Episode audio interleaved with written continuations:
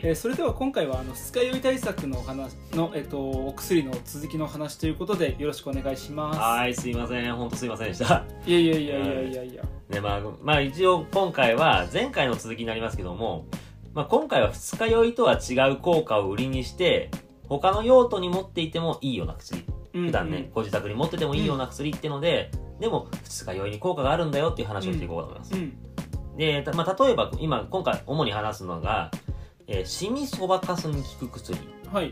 えー、解熱鎮痛剤、はい、むくみや下痢に効く薬、はい、そして胃薬。結構あるね、うん、うん、この4種類について話をしていこうかなと思います、うん、えー、まずシミそばかすに効く薬。これなんか一番遠そうなイメージだよね。うん。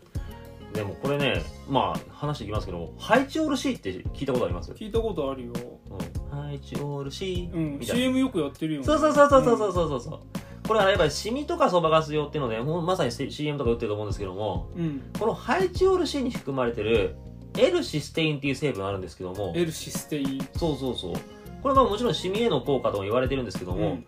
この成分がアセトアルデヒドの分解にも役立ちますって言われてます。二日酔いの原因アセドアルデヒド。そうです。これがアルコールがこれに分解されるけど、ん。これが頭痛とかうん。気持ち悪いのとか、うん胃が痛くなったりするそうそうそうんだよねこれが。そうそうそう。そうこれが結局二日酔いの原因になるという物質アセトアルデヒド。こいつが一番悪い。そう でこの分解にこの L システインが使えるって言われてます。へえまあ、で前回のそのミラグレのところでさメチオニンっていう成分うん。がこれもアセトアルデヒドの分解に役立つよっていう話したんですけども、うん。このメチオニンという成分が派生して作られたのが L システインうんうんうん。なんでこの L システインもアセトアルデヒドの分解が当然あります、うん。まあこれまあ今言うてくれましたけどアセトアルデヒドが体の中に残って分解されないように残っていくと二日酔いの症状を招くのでうん。こいつを分解してやれば二日酔いの効果がありますよ、うんうん。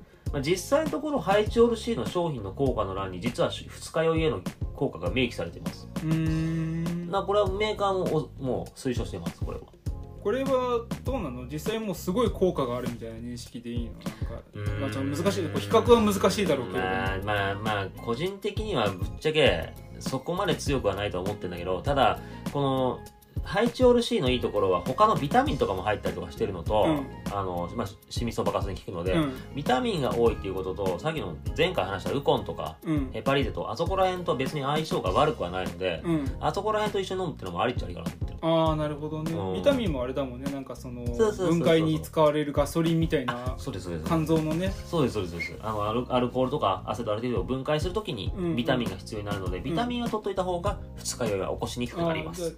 十分こうそういう意味ではうん。効果があるっていう感じなんだ。そうだこれ一本でちょっと二日酔いまあ重い二日酔いはちょっと厳しいかなと思うかもしれないけど、うんまあなんか別にその手元にないし、うん。特に女性の方とかでシミそばかすとか困ってて、うん。意外と持ってる人が多いと思うので、うん。そういう意味で飲んでたらいいんじゃないかなとはなるほど。飲みすぎた人がね、うんうん。と思います。あで次、えー解熱鎮痛剤。解熱鎮痛剤、はい。まあ、これ本当正直なところ二日酔いに効果があるというよりも二日酔いになった後に出てくる頭痛対策です。あー頭が痛いからうん鎮痛剤飲むみたいなそういうことですねもうまさにその通りですねシンプルその通りです。まあ、だからそういう意味でもぶ痛みの例であれば何でもいいんですけども、例えばロキソニンとかね。ロキソニはい。ンもうロキソニンロキソニン。はい もうあえて多くを語らずという。ロキソニンはい。あただね、これ、どこかでね、ちょっとさらっと触れてるんですけど、頭痛に対しては、ロキソニンよりもイブプロフェンっていう成分が効果が高いと言われています。イブプロフェンはい。どこで出てきた？聞いあたことあ、るワクチンだ。ワクチンの時に出てきたの？ワクチンに使える市販薬だ。あー。うん、ワあワクチン後の副反応に使える市販薬。フェンフェンフェンか。あ、そうそう、スリーフェンだ、スリーフェン。あ、そうだそうだ、あの、あそこだ、そうだ。もうそういうなんかあの違うところで覚えてると俺これ意味あるのかな。フェンフェンフェン誰にも伝わらない。お覚えられりゃええんですけどだからそのイイブプロフェン例えば商品名で言うと,、えー、とリンリングル IB とか、うん。ナロンメディカルとか、うん。イブ投与状うんまあ、ここら辺の確か使い分けのところはそのワクチン市販後のあれだね。そう。以前放送したワクチン市販後に使えるおすすめ市販薬のところとかで話してるので、うん。まあ皆様よろしければ聞いていただけるとうん。嬉しいです、ぜひ。はい。よろしくお願いします。概要欄貼っておきます。はい。ありがとうございます。ただそのイブプロフェンとかロキソプロフェンってこれ胃に負担がかかりますと。うん。だから家の負担が心配だなとかうん。そうすると胃に優しいアセトアミノフェンアセトアミノフェン、はい。まあここら辺もちょっとさっきのね前以前話してるところで話してるので。うん、フェンフェンフェンだそうフェンフェンフェンのところで話してるのでもしよければ聞いていただけあれるとアセトアミノフェンはなどれ薬？あのまあよくある処方箋出ればカロナール。とかなんだけど。カロナールだ。そう。でもそうか処方箋出なきゃいけないのか。そうカロナールだだからバファリンルナとかね、うんうん。あそこら辺ですね。うん。だそういうのもねあもちろんそこら辺も。確かえワクチン市販のとこではあげたはず。かい言ってたともうバファリンルナ、うん言ってたと思う。今パッと出てこない。老化が激しい。老化が。あ30中ですか。らやばい。まあでも、まあ、実際こう言ってたら痛み止め自体がげ熱を下げるっていう効果もあったりして根本的に手元に持ってて置いといてもいいかなと思える薬だと思うんですよね別あにもう二日酔いとかその限らず,、限らずっていうねなんかあった時のためにそうそうそう。そういう意味でここで挙げさせていただきましたし、うん。っていうのもね頭痛対策っていうのでうん。解熱鎮痛剤、まあ、こういった痛み止めの効きやすさとかはまああくまでデータ上なのでさっきのイブプロフェンが、えっと、頭痛には実はロキソにロキソプロフェンより効果がいいとかうん。あそこら辺データ上の話ですので、まあ、体質によって変わったりするので皆さんその二日酔いの時のうん。まあ、飲み慣れてる痛み止めとかがあればそれ使ってみていただいていいかなと思います、うんうんで今のが解熱鎮痛剤、うん。で次にむくみや下痢に効く薬、むくみや下痢。うん。うん、これざっくばらんにその商品名言いますと、うん。五苓散って聞いたことあります？うん。え僕だけ早がい。早い。うん。いやザクバラって言われたから。これ漢方なんですけども。五苓散五苓散うん。うんこの霊っていう字をなんて言ったらいい？アクサカンムリに霊だね。命令の例そう、ん。命令の霊の霊にえっ、とその草冠が入ってる霊、うん。5は漢数字の5ね。うん。5でさっきの霊。で3はあの散らばるとかの。ね散らばる解散とかのそう散だね。そうそう、まあ、ん。散剤って粉薬って意味なんですけど、うん。あそういうことなんだ。あそうそうそうそうそうそう。っていう漢方がありますっていう。まあこれ、まあ、市販で売られてる漢方なんで,、うん。でしかもこれね結構ね二日酔いでね有名なんですよ。へえなんか二日酔いに効くんだよっていうのとかあとそれこそむくみで飲まれる方うん。もおりまして結構女性の方でもね飲んでる方がよくいます、うんでこれね後で話しますけど頭痛にも効果があります。うん。えー、とこの漢方どういうのものかというと体内の水分を調節してくれます。うん。まあ体どうどういうことと思うんですよ。例えば、うんどこか体の中にね水が溜まってると、うん。水が溜まってるってことはそこがむくむような感じなんですよ。はいはい。これは分かりやすいですよねう。ん。でむくむ感じになるとまずやっぱり調子を崩しやすくなる、うん。そこがね重い感じになるとか、で例えば頭に水が溜まれば脳とか圧迫して頭痛がしますとか。はいはいはい。耳の付近に水が溜まると耳奥にはあの三半規管はいはい。っていう、まあ、体のバランスを取る。バランス。う。ん。そこに部分に負担がかかっちゃうのでめまいとか起こす可能性がある、うん。めまいとかふらつきを。で腸に水が溜まってくると下痢をするとか。はい。だからこういう水の溜まりすぎっていうのは良くないのでこういうのを改善してくれるっていうのが五苓散の効果です。えなんかすごくない？頭に溜まってても水耳に溜まってても、ん。胃にたちゃ腸に溜まっててもうん。改善してくれるの、そういうことです。すごいねなそうそうそう。あのその水溜まってる部分の水を調節してくれるってことなんですよ本当に。まあじゃあどう改善するのかっていうと、うん。まあ外に水分を出しやすくしますといううん。外に水分を出すことで余分な水分を出そうっていうことで、うん要はおしっこですね。うんうん。と増やしますよ。まあおしっこを増やすっていうわけだけでもないんですけども、うん。このよねこの余計なね水分を出す時に一緒にアルコールとかアセトアルデヒドも出しやすくしてくれるって言われますこのこれさん。うんその血行を良くするんですけどもその時に一緒にアルコールとかアセトアルデヒドもその、まあ、尿とか水分と一緒に乗っけてくれるっていう効果があるって言われます、うんうん。であとまあアルコール飲んで頭痛とかはアルアルコールで脳がむくむとかうん。こういうのもこう時に起きやすいのでそういう意味でも二日酔いの頭痛に効果があったりします、うんうんなまあ、一応はもう一回話しますけども血液の流れが悪くなっちゃってアルコールとかでね、うん。まあ、神経とかそういうのが麻痺しちゃうとか。う、ん。でそうすると血液の流れ悪い部分はうまく水分が運ばれないので溜まっちゃう。うん。溜まってしまうってことはいわゆるむくみになります。うん。で五苓散っていうのはその血行を良くしたりとか、まあうん、体を温めるっていう効果があるんですよ。うん。この体を温めるっていうのは結構大事でして、うん。あの体が温まってる方が血流が良くなるとかありますしさっき言った水分の調節とかもしてくれるので、うん。余分な水分出すことで頭痛とかそういういろんなもろもろの症状に効いてくれます、うんうん。えー、とちなみにその五苓散っていうのはその漢方メーカーのクラシエさんとかうん。津村さんで、まあ、そのまま五苓散という名前では販売したりもしてますけども、あ一つのメーカーさんだけじゃないんだねこういうのはね。そうそうそうそうそう、あのまあ、小林製薬さんうんうん。ではアルピタンという名前で販売したりもしてますけど、なんかこういう意味で五苓散っていうのは結構ありますしなんか使い方としてはさっき言ったむ根本的に二日酔い関係なくてもむくみとかにはこう変わるのでむくみとかなんか、うん。まあ、頭痛がするとか。まあ頭痛が水が溜まってるからですけどね、水が溜まってる場所なんていうんだろう、その流れを良くするってすなんかしんなんかすごいね。うん。うん、シンプルだけどすすごい効果だよねこれ。ね。わかりやすいけど。なんでこういう効果があるんだろうっていうのはなんか気になっちゃうけどそこは漢方がゆえなのかな、まあ、漢方が言えですね。漢方の 血流を良くするというか。漢方のゆえに。そうそうそう。漢方大体流れ良くするよ。ね今それあれですね有名とかで大体流れ良くしますね有名なもの大体大体整えたら良くしてくれるそうそう流れを流れ良くするか整えるかどっちかそうだ体調整えてくれる でまあこんな感じでこ五苓散ってのも結構だ僕は、ね、個人的には結構飲みます五苓散は。へ個人え的には。なんか僕結構ねあの頭痛とむくみが結構するんですよ。おおあとお腹が壊すんですよ、うん。アルコール飲んだ次の日。忙しすぎだからじゃないいやいやいやいやいや。酒飲んだ次の日顕著に出るからね。あそうなんだ。はい。申し訳ないいやいやいやいや。だからまあそういう意味でも私は結構使ったりしてますっていう個人的にはね、あまた最後にえー、と胃薬ですね。胃薬はね二日酔い対策ですごい使えます。うん。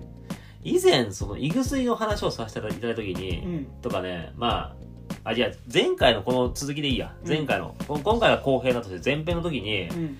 あのアルコールが胃の粘膜を荒らすって話したかなと思うんですよ僕、うんあったあった。そうそうあのいえっ、ともう一回話すといアルコール体の中に入った時に、うん。胃で20%うん。腸で80%吸収されるんですけど、その20%まあ半分的に入った時点でも荒らし始めるんですけど、うん。腸に行く前に。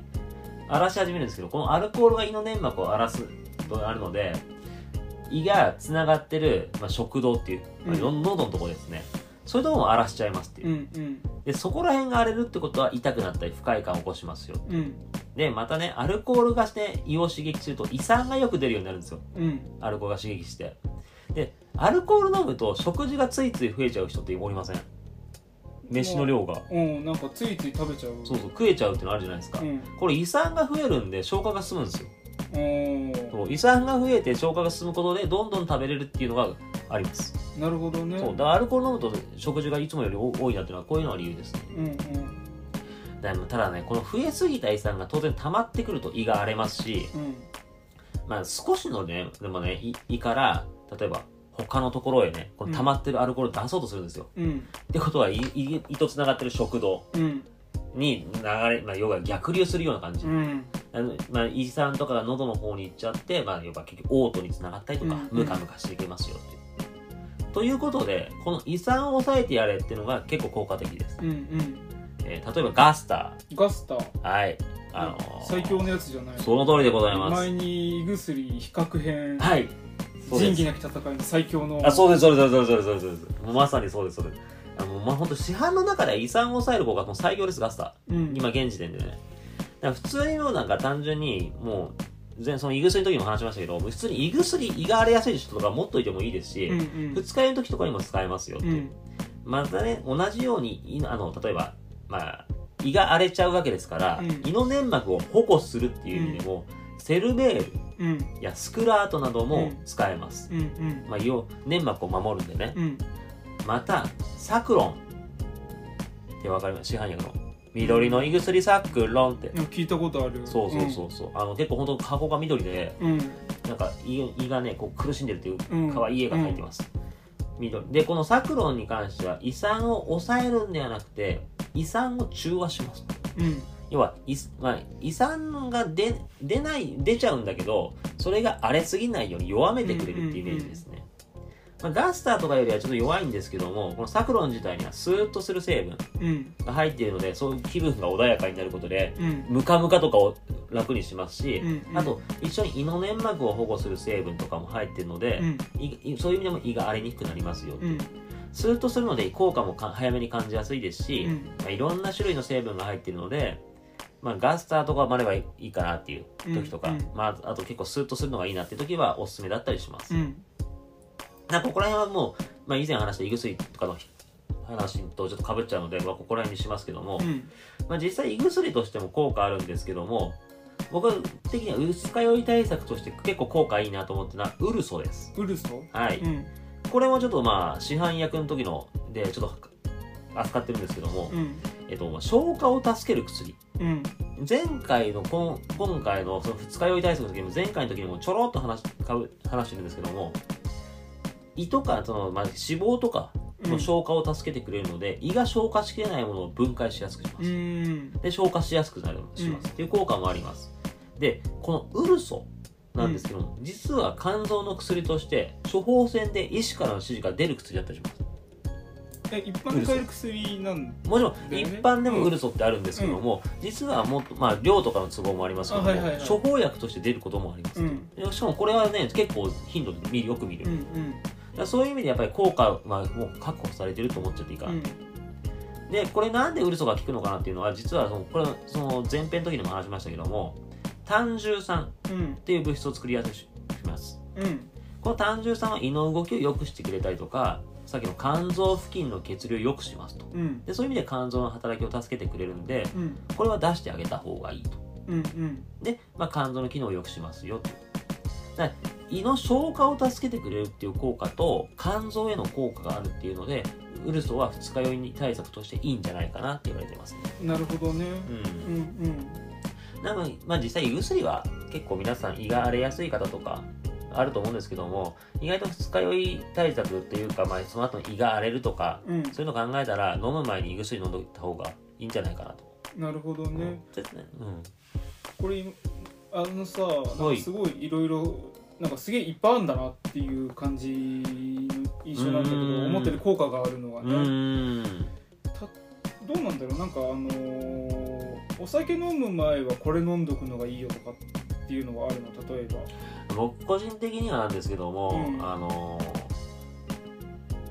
まあ首いろいろあるから多分その人の症状次第っていうのもたくさんあるんだろうけれども。そうあ今あいやありがとうございます。その症状次第例えばどういうのが出やすい人。うんうん。さっき言ったじゃないですか頭痛が出やすい人とかうんうん。は、その解熱鎮痛剤持っててもいいんですけども、うん。ただ個人的なちょっとあれになっちゃいますけども、まあ、胃薬はぶっちゃけ飲む前お酒をねうん。胃薬はお酒を飲む前に飲んでた方がいいと思うんですよいいある。いい影響が出やすい人はね。そうそうそう、んあのアルコールってやっぱり胃に入った時点で正直うん荒らし始めちゃうっていうのがあるんで、うんうん。まあ、あらかじめ胃を守ってあげた方がいい、うんっていうので先に飲んでた方がいいんですけども、例えば解熱鎮痛剤とか、はいはい。えっとまあ、その症状を抑えるお薬。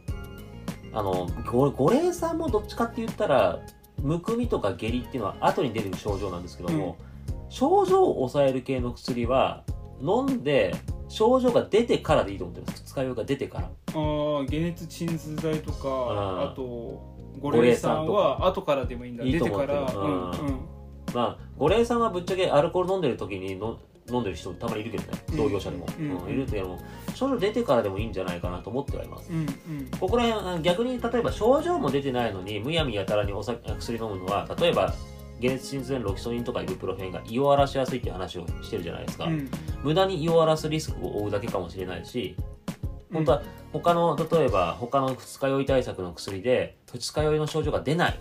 うん。出ないのに意味もその予防として解熱鎮痛剤飲むことで別に抑える症状ないのに胃を荒らすリスクだけ増やすっていう。ああロキソニンとかそうそうそう、ロクエブプロフェンだからここら辺は本当症状出てからでもいいと思うし、まあ、五苓散とかのむくみとかまあ出やすい人はもう飲んじゃってもいいと思うんだけど、ただ、実際、症状が出たのを確認してから症状を抑える系は飲んでもいいのかなと思います。これ組み合わせるのはありです。ありなの？全然あると思う、なんか。飲む前にうんバリーゼとかウコンとかミラグレン飲んどいて、うん。あと胃薬とか、ね。胃薬も飲んどいて、うまあ、ちょっと薬すごいいっぱいになっちゃうけど、まあまあまあまあまあで次の日にちょっとあれだからやっぱりロキソニンとかん五苓散とか飲もうかなみたいな話でもまあいいと思います、僕は。いいんだ。その全然。自分の症状に合わせて。そうそうそう。それぞれやっぱり二日酔いの症状って出やすいとかが絶対あるんですよ、うん。それぞれのたいあの人によってね、うんうんだからそうその症状によって自分は出やすいからって知っててそういう症状の薬持ってるのと、うん。あとついでに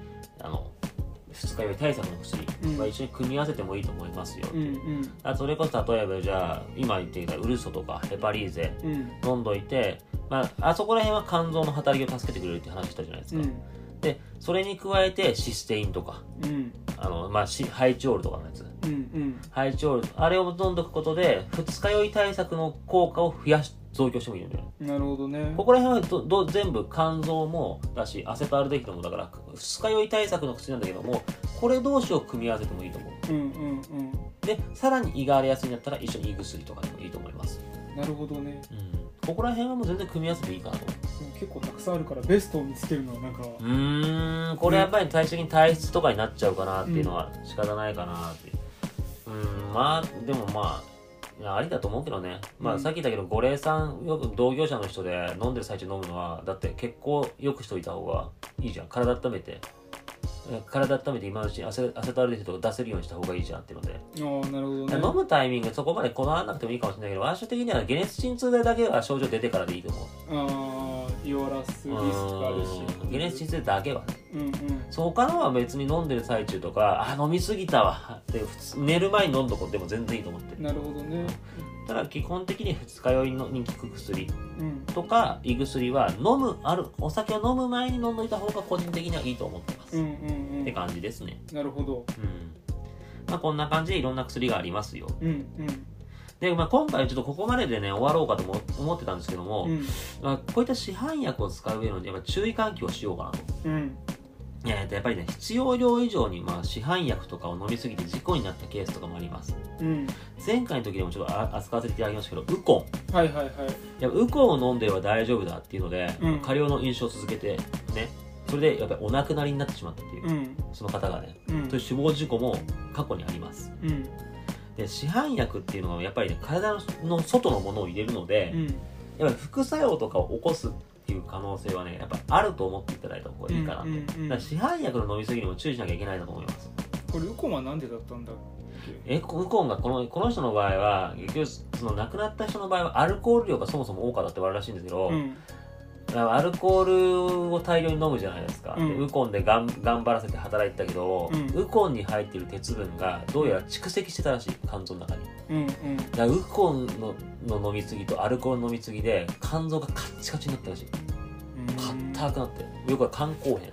うんになってたっていう。鉄が溜まって硬くなった。っのあとアルあとアルコールで肝臓を働かせすぎただからは肝臓が疲弊しちゃった。うん。肝臓が疲弊してる上に鉄分とかが溜まっちゃってそれであの肝臓を悪くしたんじゃないかって言われてる。うんそれで亡くなるまでいっちゃうんだ。へうん。で結構この死亡事故のケース1件2件じゃないんだよね。えうん。だからそういう意味でもまあでももちろん過量の飲酒のせいではありますよっていう、まああのベースはうん。うん。アルコール飲みすぎで肝臓働かせすぎて肝臓が疲れちゃってるのかだっていう。うんうん。そういう意味でもちょっと危ないんだけどもっていう。う、ん。ただまあ少しでもね市販薬に頼らないようにしたらどういうのがいいのかっていうのでちょっと補足を付け加えたいなと、ああ確かに。うん。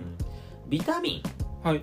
まあ、前回の時も話しましたけどアセトアルデヒドの分解を助ける時にはビタミンが必要だったりします。うん。だからそういう意味で野菜とかあとサプリメントとかうん。ビタミン補給しておくのは意外と二日酔い対策には大事ですよ、うんうん。まあこれあのどのビタミン取ったらいいか分からない時は、まあ、マルチビタミンで全然いいですよ、もう総合的なビタミンで、うん。でまたねビタミンだけでなくてアミノ酸もアセトアルデヒドの分解に必要って言われてるんですうんうよ、ん。アミノ酸要は肉や魚。うん。まあ、プロテインとかでもいいんですけどもタンパク質取っとくとアミノ酸に体の中で変換されたりするので、うん。タンパク質取っておくのも二日酔いには大事って言われてる、うんうん。でまあ他にも例えばそんなにお酒飲まないんだったらばあの、まあ、薬頼んなくても水分を十分にとって、まあ、早めに寝るとかでも、うんそれでも十分いいですよ。なるほど。水分摂取することは血液の量を増やすことにつながります、はいはい。うん。まあ、ち単純に体の中の水分が増えるので、うんうん。血液の量が増えます。そうするとアルコールの濃度は当然下がるんですよ。うんうん。そうすれば二日酔い対策にもなりますし、まあ、あとまたね胃の中に水分とか改めてああらかじめ入れておけば、うん。まあ、胃酸とかね、あまあ、アルコールとかで胃を荒れにくくするのも効果があります。うん。水分がまあ要は薄まるっていうか胃の中のアルコールとか胃酸の濃度も薄まるってイメージです。うんうん。そういう意味で水分摂取を効率よくしたり、まあ、水分よく取ったり、あとはよく言う OS1 と OS1 かはい。OS1 やっぱり偉大だなこの偉大ですぜねひ聞いてみてくださいあの感動のストーリーを 話しましたね以前。身近なお薬シリーズ第2話第二 OS1 ちゃんだったんで。そうですね、はい。蛍光石ちゃんね。そうですね。はい。もう本当に。俺らそういう意味でやっぱり水分摂取効率よくする OS1 様 OS1 ちゃんとってもいいかなと思います。まあこういうのもね、まあ、二日酔い対策とかになりますし、まあ、やっぱりね二日酔いお酒を飲むことがやっぱ C 型につながる方は大変多いです。うん。だからまあねだからそういう意味でも、まあ普段から肝臓に市販薬とか飲んでてもいいんですけどもやっぱりできればお酒をね大量に飲み続けるのは良くないので、うん。お酒の量を過度にせず適切な量を守りましょはい、うということでねお酒も薬もほどほどにという感じで締めさせていただければと思います、はい、心に刻んで 生きていきます。もうあんな日は繰り返さない。そうですね。ちょっといい年なんで、はい、じゃあまあ今日はこんなところですかね、はじゃあ今回は二日酔い対策の薬ということで、ははいい、すいどうもありがとうございました